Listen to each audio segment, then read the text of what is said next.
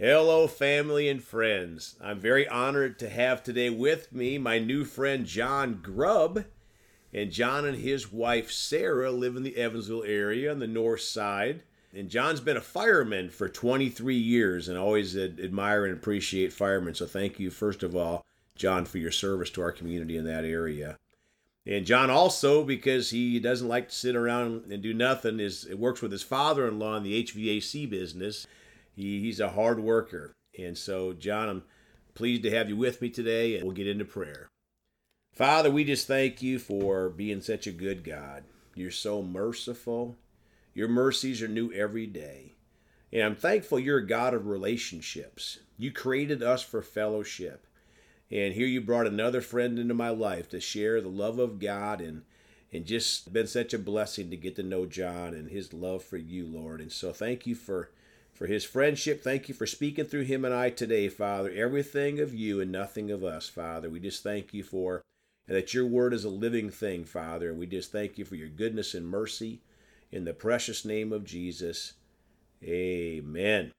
Well, John, so glad to have you with me today. And, you know, just enjoyed talking about you growing up. And I know one of the first things we talked about that you know, went off in my spirit was kind of how you grew up in church. And, you know, a lot of people grow up in church, you know, but then we carry it on from there, you know, and just maybe you could start out kind of sharing a little bit about how you grew up in, in the church life. Well, Greg, it's been great getting to know you and getting to share back and forth. It's kind of funny how we met, though, isn't it? Uh, Yes. Just with the uh, through the pool Yep. situation, but yeah, getting to talk to you and and sharing a little bit about our lives. I kind of grew up in church. My father was the choir director, and it was a little Baptist church uh, in town of Evansville, and just I grew up pretty much uh, going to church on Wednesday and Sunday morning and Sunday nights. Mom taught Sunday school, and they were involved in the youth programs and basically I had a real strong Christian family to grow up with and I gave my life to the Lord when I was around 5 years old. Wow. Uh, I understood that I needed Jesus in my life that without Jesus we were, we would go to hell. And uh, so I gave my life to the Lord. I was baptized and grew up working the church uh, bus ministry and all the different uh, aspects of that. Just through the years, felt like everything was. I lived pretty much in a bubble, uh, I think, and I really didn't know any different. But as I got older, I wanted to experience more of life, and uh, a lot of people would call me Little Billy, which is my dad's. My dad's name's William, and he went by Bill, and they called me Little Billy. And of course, I love my folks, but growing up, I used to see my dad get taken advantage of. A lot of times, he'd be asked to be on help out with different projects or this or that, and uh, and every now and then somebody might take advantage of his generosity or goodness. And I grew up, I kind of always thought, you know, that's kind of naive of my dad, and I didn't really want to. I didn't want to be that naive. I thought, and so uh, as I grew up, they'd call me Little Billy, and I guess in a little bit of a way, I, I kind of went in the other direction. I never did anything outwardly overt. I just didn't want to. I didn't want to be taken advantage of, kind of like I thought my father had been at times. Uh, so I also I, I wanted to kind of experience life. I felt like uh, I lived in that bubble, and I guess I saw what other kids were doing and and such. And I, I never really fit in with the outside world. I always fit in better with the church crowd group because that was that was the language I knew to talk about and to be around. And I never got into drugs or drinking or any smoking or anything like that. I guess there was a, as I grew up, there was a, a loss of that naive naivety that uh, that uh, you have as a youth, and uh, there got to be a point in my life where I just I pursued my own interests more than I still went to church and I, I still was involved in the bus ministry and such, but there was just I started living my life for my own self. Uh, as I got older, got married, fell in love with a wonderful woman that uh, really we we got together and we started to go to the, uh, my home church, but through my own drifting, I guess I we stopped going for a while. Then we got started back with going to her church, and then we ended up going to uh, a non-denominational church after several years, and uh, just really uh, kind of felt like that was uh, the Lord bringing me back around. I rededicated my life to the Lord. I, I, I sensed that my life wasn't really as joyous as some of those Christians I had seen earlier in my life. And I thought, I want to have that joy that they have. Mm-hmm.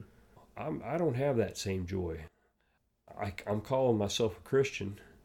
I'm going to church, but I'm not getting the same. I'm not getting the same feelings they're getting. Mm-hmm. I'm not getting excited like they are. What am I missing?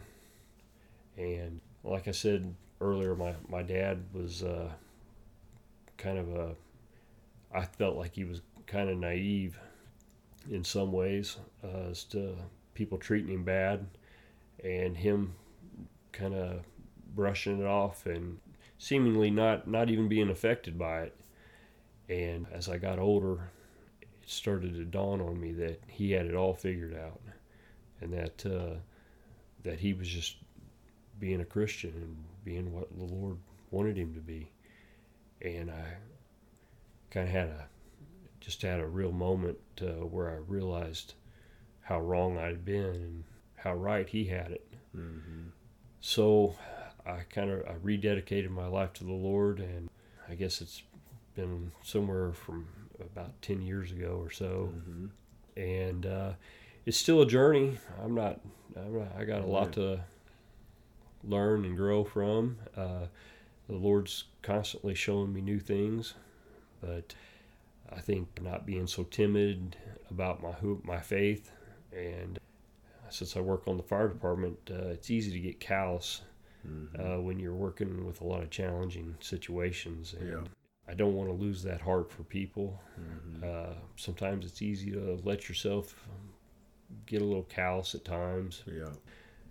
But you know that's a constant battle to uh, look at every situation fresh and new, yeah. and to know realize that these are people that have a real need for the Lord and and just a general need for help. So it's uh, it's been a good journey over the last ten years. Uh, definitely not where I want to be. I want to grow closer and closer to the Lord, but meeting uh, good folks like you, I think, is part of that journey. And thank you, John.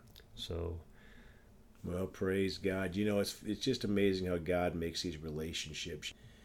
You know, your humility, John, is one of the things that really is, draws me to you, and I know our friendship will continue to grow and encouragement that you've been listening to my podcast and hope it's helped a little bit along the way. I've enjoyed it, yes. You've grown, but it's, it's sure been a blessing, John. And uh, maybe we can get you on again here one of these days and talk about how your journey's going. And again, appreciate your service in the fire department and, and your love for God. And just so, so thankful for you being on the program with me, John.